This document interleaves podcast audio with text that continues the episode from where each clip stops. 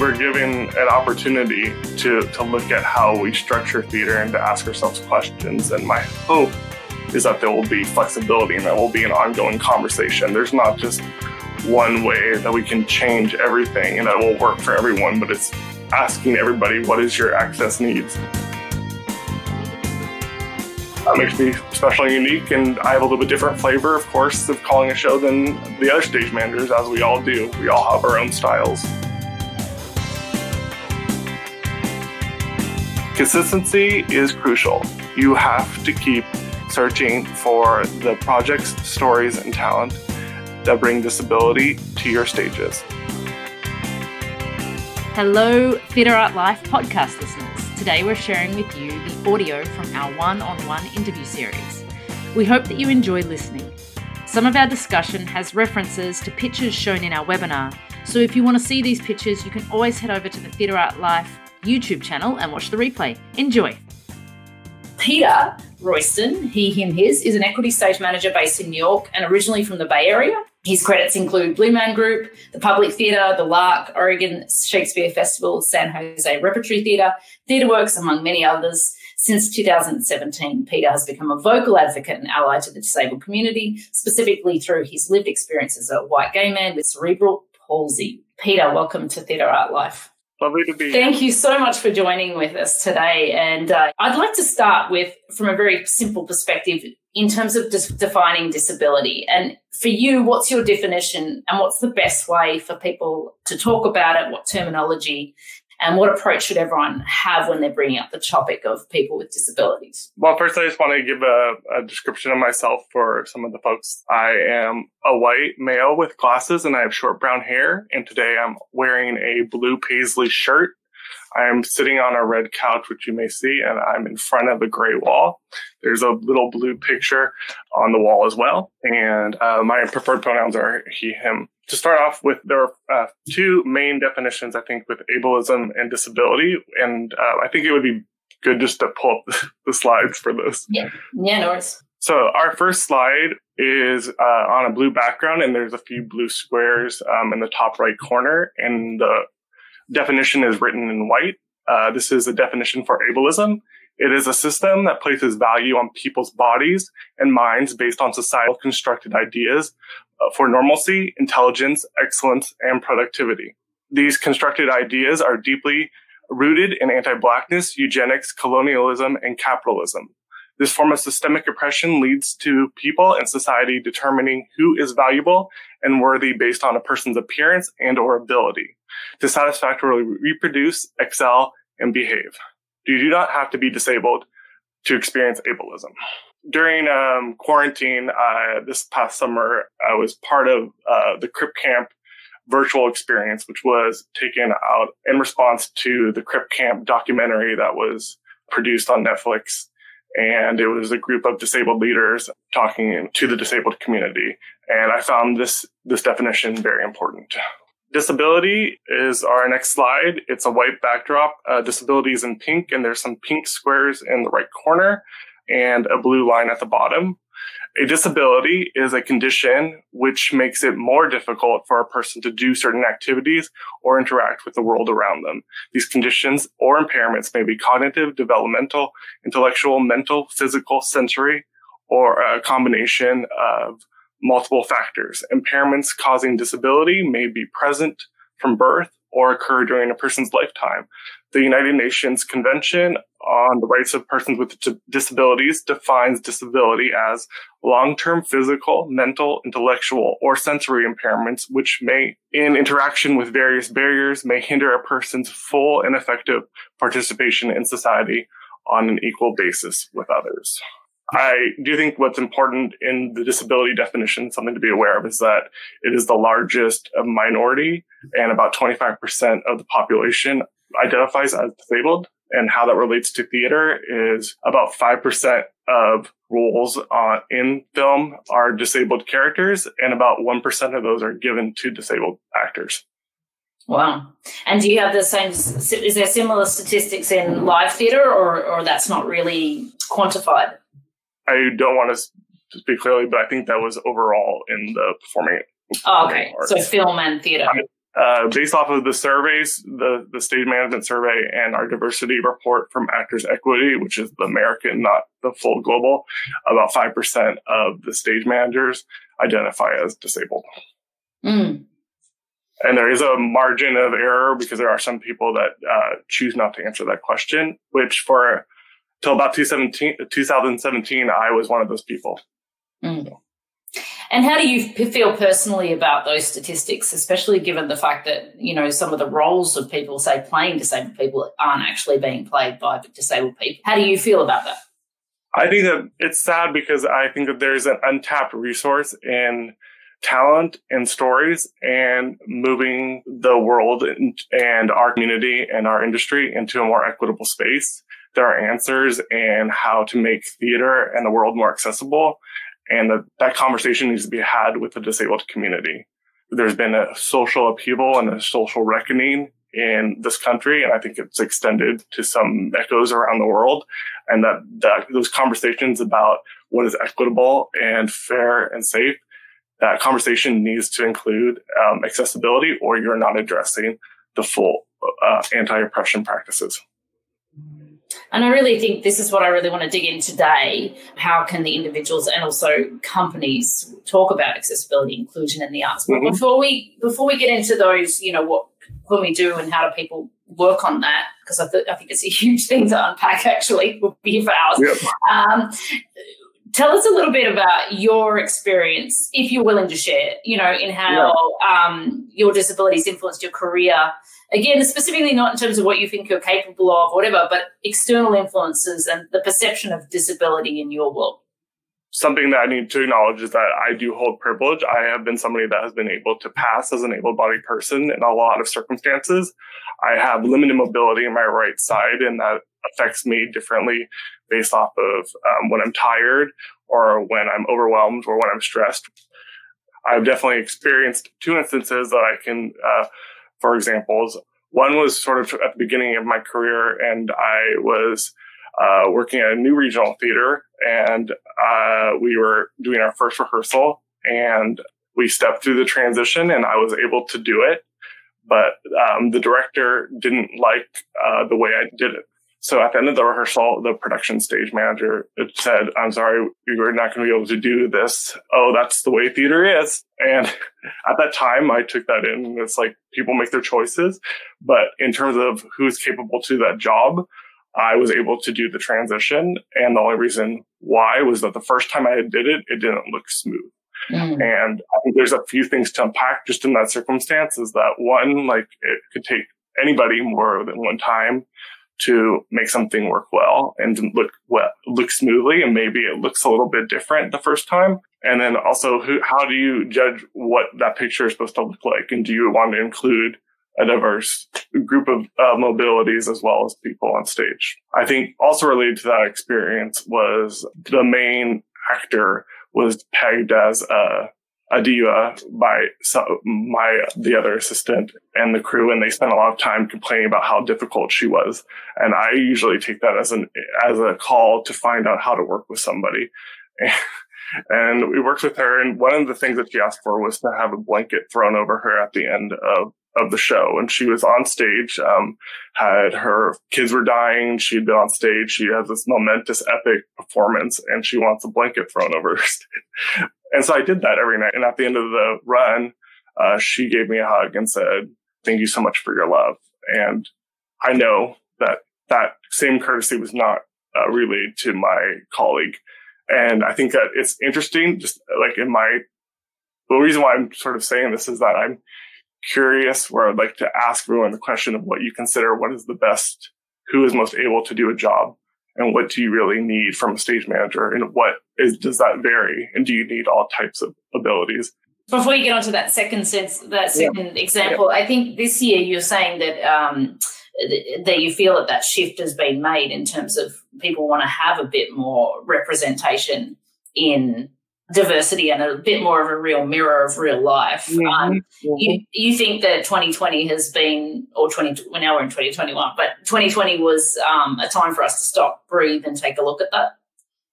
Yeah, I think as a, we're given an opportunity to to look at how we structure theater and to ask ourselves questions. And my hope is that there will be flexibility and that will be an ongoing conversation. There's not just one way that we can change everything and that will work for everyone, but it's asking everybody, what is your access needs? And how can we best serve of you? And do you want those? Because if you do want a diverse group of people, and if you do want everyone to excel and to bring all their ideas and to work in a collaborative environment, you need to allow for that space. Mm. And different people need different things.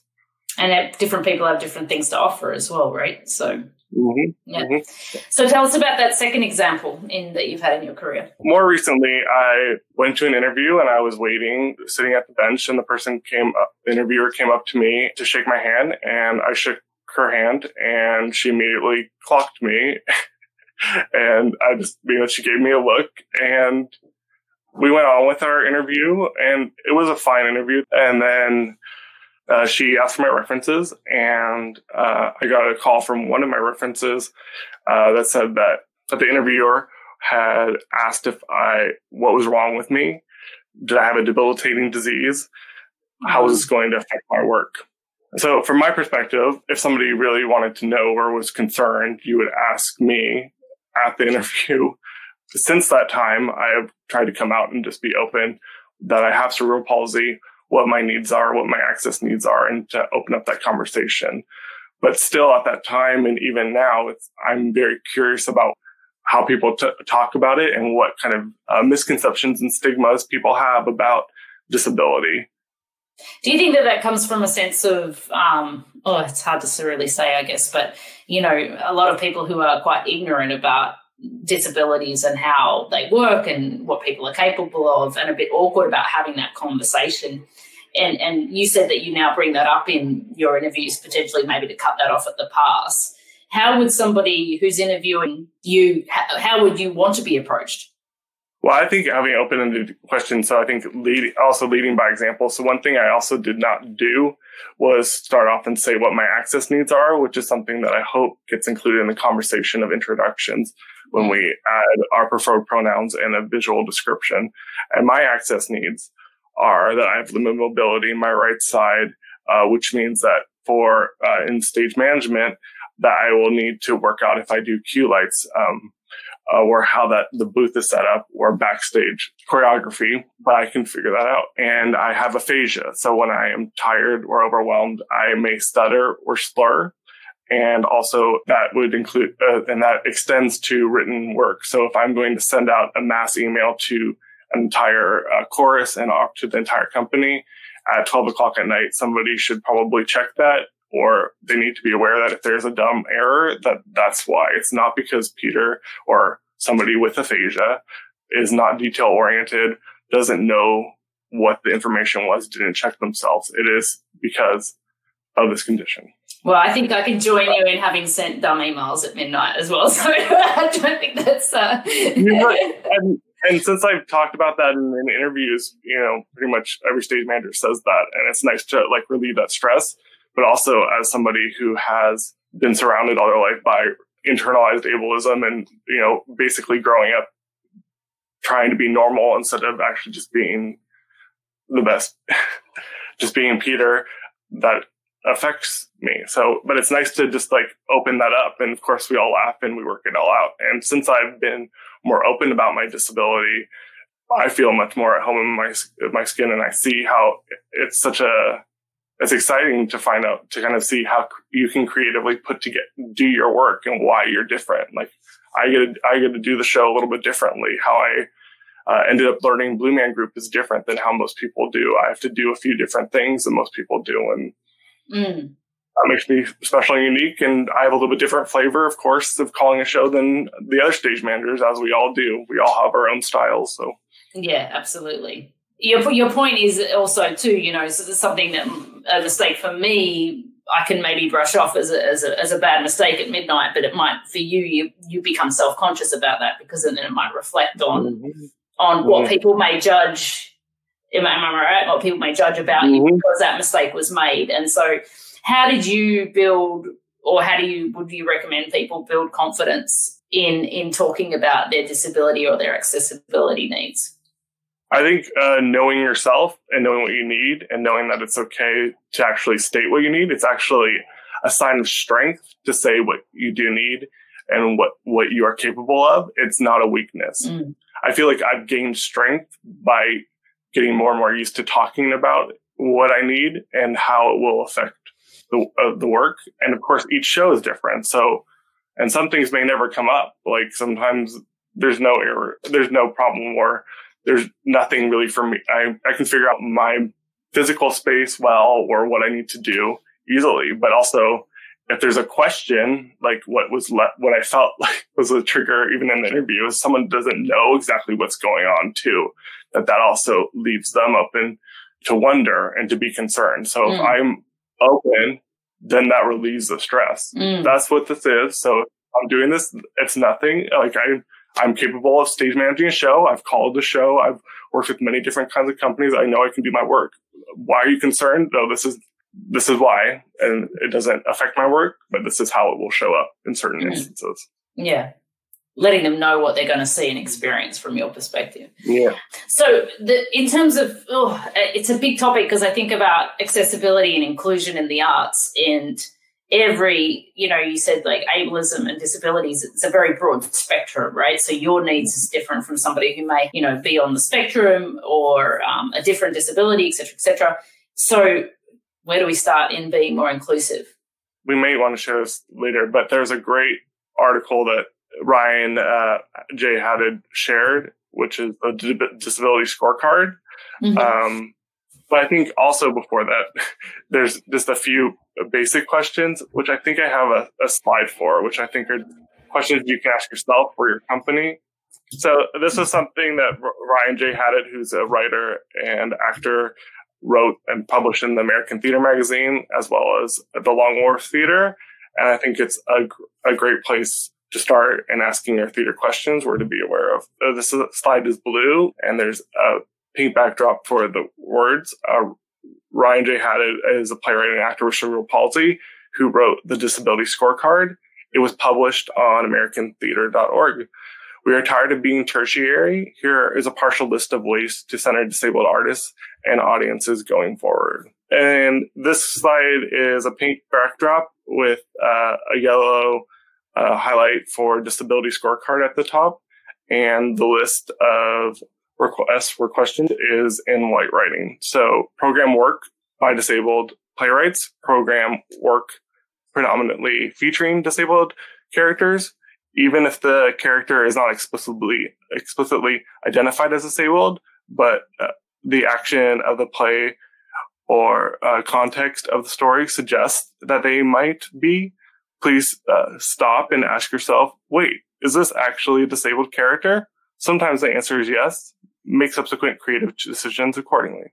Three, cast disabled uh, actors uh, to play disabled characters. I mean, of course, but I had to uh, say it uh, Hollywood is still guilty, and sometimes theater is too. I don't have the sense of humor that's in some of these, which is Ryan. Uh, so, uh, cast disabled actors and play characters not written to be disabled. If you program to play that featured disability five seasons ago, or four, or three, or two seasons ago, that is not enough. It's irresponsible to virtually ignore an entire community for years at a time. And you can't use one positive example from the past to justify uh, the absence of inclusion in the present or future. Consistency is crucial. You have to keep searching for the projects, stories, and talent that bring disability to your stages. A piece of theater can still represent disability without being about disability. Hire disabled directors and choreographers. Hire disabled designers and technicians. Next one is in a yellow backdrop, and the highlight is in green for disabled scorecard. If your scenic designer uh, begins prior to your casting process, ask if the accessibility of your design concept excludes performers with certain mobility disabilities from being in your play, musical. If the concept is exclusionary, consider a more universal design approach hire disabled stage managers. Disabled people are great at problem solving because we have constantly adapted to a role that is built that is not built for us. Hire disabled front of house, box office, and full time administrative staff. If you require a disabled consultant, hire one. It is not every disabled person's job to act as a disabled consultant, particularly if they are not being compensated for that role. Do better than the minimum when it comes to audience uh, accessibility. Just for the front of house, which I think was touched on in a previous webinar too, is accessibility is about so much more than mobility. Audience uh, accessibility includes, but is not limited to, audio description and large print playbills for blind and low vision patrons, captioning, preferably open caption, and sign language interpretation for the deaf and hard of hearing patrons. These do not cancel each other out. They are different uh, services and different people need different things. So please plan to offer both along with assistive listening devices. Relaxed performances uh, for autistic and neurodiverse patrons. That's a lot. and um, that's available on the American Theater Magazine if you want to see his Brian's full article. And I think that that, that list pretty much, uh, or at least touches on most of the main or all of the main points uh, related to theater. I think that the a key to that uh, to all that is that there's a minimum work that can be done and then there's like keeping on asking yourself to get better. And i think that's an internal questions that you need to ask like how do you work and how do you set up a, uh, your production? If you're a gatekeeper or a manager and are you doing the minimum or are you actually reaching out? And what do you actually want? Because if you really want an equitable space that works for everyone you need to address ableism, which is rampant and sometimes not totally obvious. It's a hidden or it's an overlooked minority. It's an overlooked issue in a lot of circumstances. Oh, that's great. So, if we're talking about that from a producer's point of view or a company manager, that you know, they might have ways and means to execute on that task list. What about those who are, say, in the cast or backstage technician or a lighting person who are not there, who cannot influence that necessarily, but how could they become an ally to that community while being in the arts scene? Addressing the issues and asking your yourself kind of like a question. I mean, these questions um, and just like have you announced like your needs and goals and priorities? Have you lived by an example? I think it's um, are your needs in alignment with the rest of your team? Have you looked at your production calendar and seen that it works for everyone? Can you shift that calendar if it needs to? How do you allow for proper planning of a piece? And um, are you aware of everyone else's access needs? I think also that the main issues to just be aware of is time. Like how much time does it take to set up a space and the planning, uh, planning. Um, and direct communication. And I think a lot of those ideas, it seems like there's a conception that if you have to accommodate something for a disabled person, that it will take more time, that it will cost more.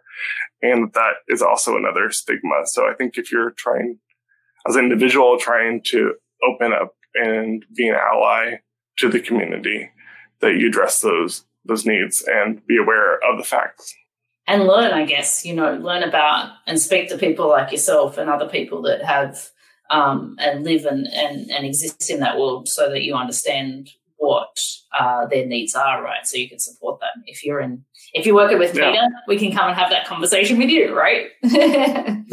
And there's so much varied experiences. So, I mean, I know several people who live with cerebral palsy and how it presents itself and how it affects their lives is different. And also what they do is different. So, like Ryan J. Haddad uh, is one person, and and Gregg Mozgala is another person who's uh, definitely a creative person. And how that physically looks and how that uh, affects us on an intellectual perspective is also different. Mm-hmm. And so that each person's experience is different, which is why I think it's very helpful and important to give access needs and to open up that discussion. So I think one really easy way to be an ally is to actually state your access needs and also ask someone else, do you have any access needs or is there any way else we can support you? Mm-hmm. I think having an open, honest conversation is really helpful. And I think that it is also an untapped, exciting project is to, to really build up and build up our community and our theater industry at this point to work towards being fully accessible to all and that we are not actually there yet addressing other systems of oppression that have come up in this last year unless we're addressing this it's it's not we're still not there yet if we if we leave this out we've missed the ball this year mm. Katie Anna McConnell says uh, we also need to ban non-readmission policies in theatres. It's such a huge barrier for some disabilities. So, do you mean, Kate, if people leave the theatre that they can't come back in? I guess that's the thing. I think from country to country and place to place, that can be uh, something that is a rule, and that is if people do need to take a bit of time out. You know, when we spoke about yeah. the um, yeah. accessible theatre last week, and we talked about neurodiverse mm-hmm. uh, audience members sometimes need to take mm-hmm. a break from the stimulation. So, ideally, in, in an ideal world,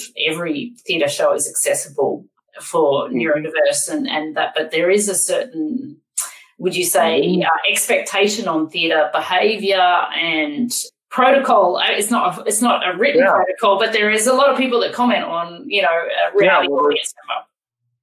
Yeah, I mean because I mean in some shows like even I know um, even just in a different uh, and also another perspective too is that like how people watch theater too is different uh, is different and some of those conversations have been had even with ain't too proud to beg the director and the creative person for the show said to allow anybody to ex- uh, to express themselves however they wanted to and experience the theater. So it wasn't that you had to be quiet and never and and don't clap and laugh and engage with the show. You can actually that there are these strict systems in place of how we have to attend theater, how we have to go to theater, and how we go through tech, how we perform, and that perhaps there are alternate ways to do that, and perhaps we can do that in different uh, different ways.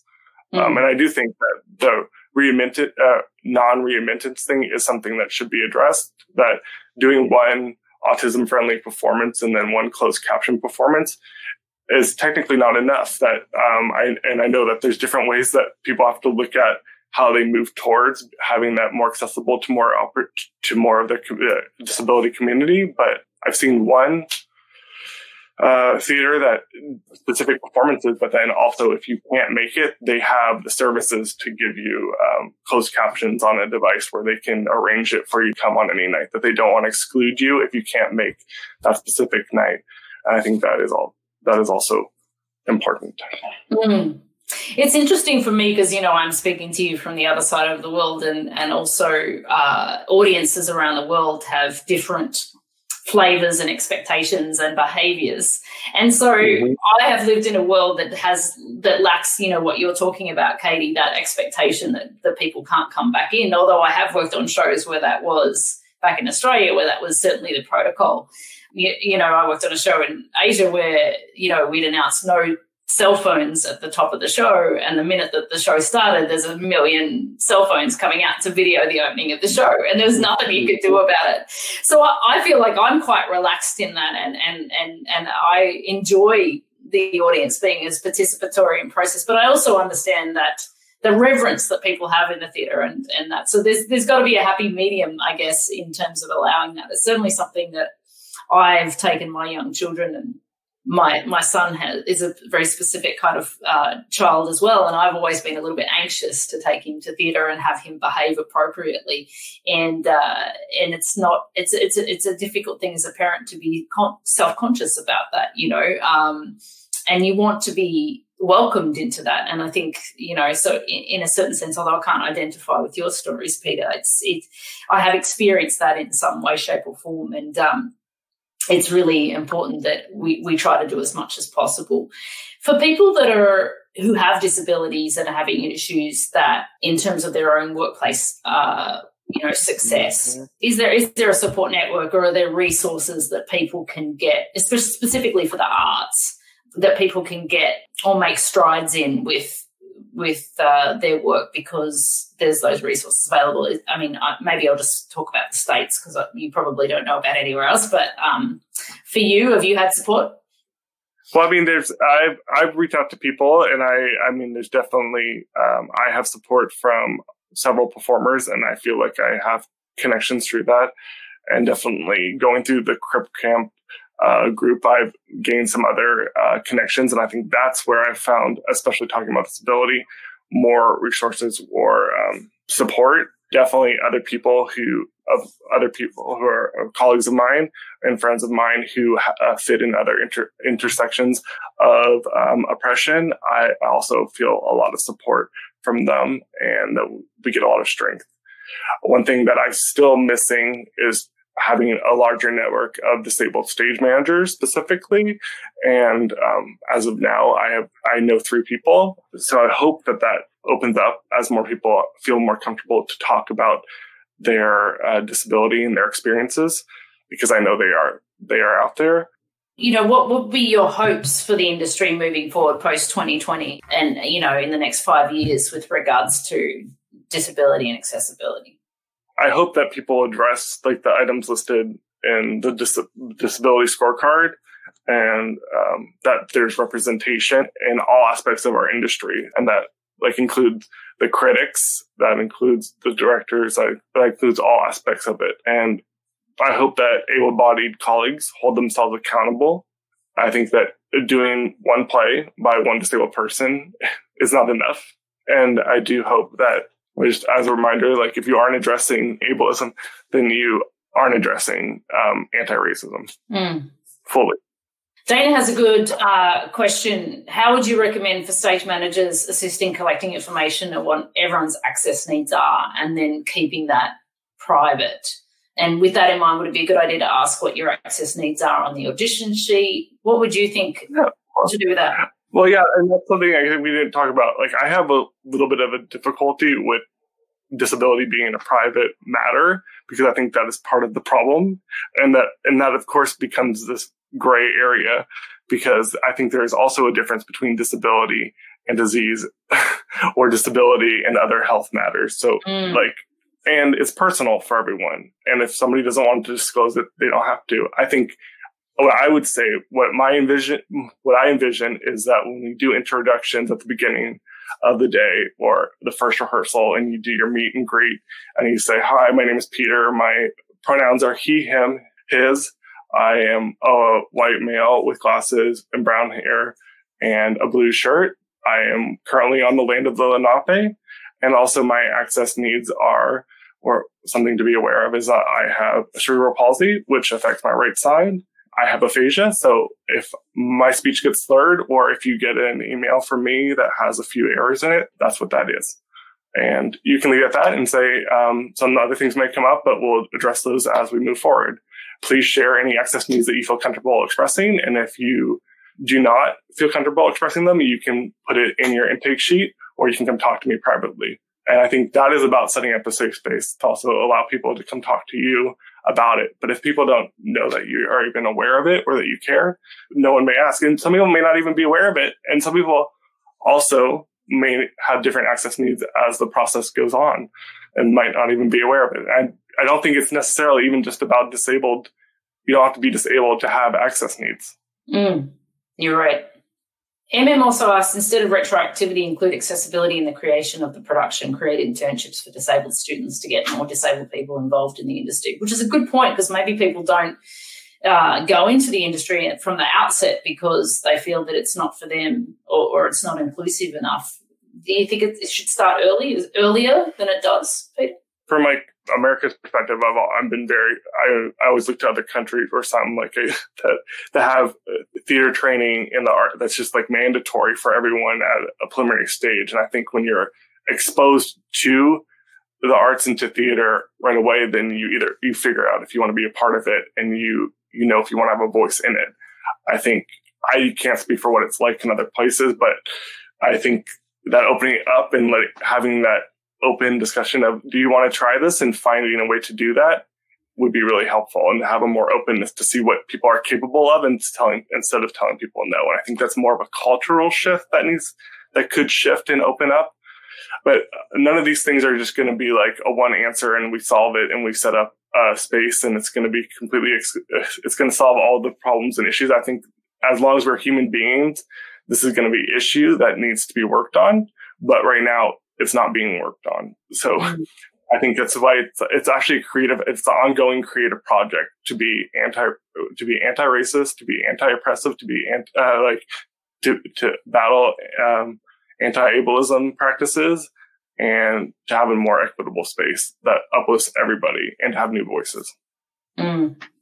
I totally agree. And, and, you know, like you said, it's a good point you make about the cultural, you know, from culture to culture, there's certain levels of people addressing these issues. And I, I won't name countries or places that I've worked with, but there are people, there's places that are very, very far from even having a conversation like this. So it does take people to participate, advocate, and push for those changes. You know, I mean, even for example, uh, just on a base value, if you've ever been to Hong Kong, I don't know how anyone with a wheelchair gets around Hong Kong. Like, I have zero clue because there's just no access for there's stairs everywhere. You have to walk every. There's just I don't even know how anybody would do that.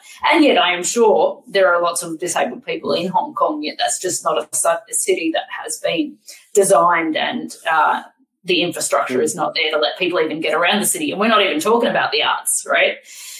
So the, the, that layers, and I think that's why I'm really enjoying these conversations um, and this series on accessibility because you know I'm learning a lot. If you don't know about it, and if you're not if you're not learning about it, then you can't advocate for it. You know, ignorance is really you know you can't do anything when you don't know. So this, these are the reasons why we're trying to have these conversations.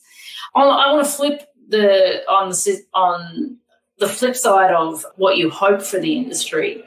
And before I want to ask you your concerns about the industry moving forward, uh, what I would feel my concern is yes, we've had the time to have this conversation now. But when we come back to putting shows on, people are going to be at tighter budgets and more ruthless. And even though we've been advocating for this now, is there going to be the space and the time? And, and I want to touch on the point that you said before it's not necessarily a cost impacting thing to be more accessible. And so, would you have those same concerns, or am I being silly because yeah. I'm ignorant, right? Yeah. I mean, there's like, there's definitely physical, like, especially in New York theater, you can say that, like, they have to address like access needs for people with mobility issues at the theater and even just getting around the city. Like that's something that that's like a bigger issue, but it is definitely there's so much more to this. So I think that that's why like the main issues when someone asks for accessible accommodate or accommodations that it is not a cost. It's not usually very much of a cost at all or anything. So I think like my concerns for the future is that disabled people still continue to be tertiary objects in the space and that disability gets left out of the conversations. Even um, in something that got a lot of likes and race and um, supported uh, the Actors Fund this this past week was the Ratatouille TikTok musical, mm-hmm. and in their list of upholding voices, they didn't they excluded disability from listing bringing out new voices and minority groups. And so my fear is that after this great awakening, after 2020, many of the able bodied colleagues that I have will keep on addressing anti-racism without considering the other effects of that, which also includes anti-racism with ableism.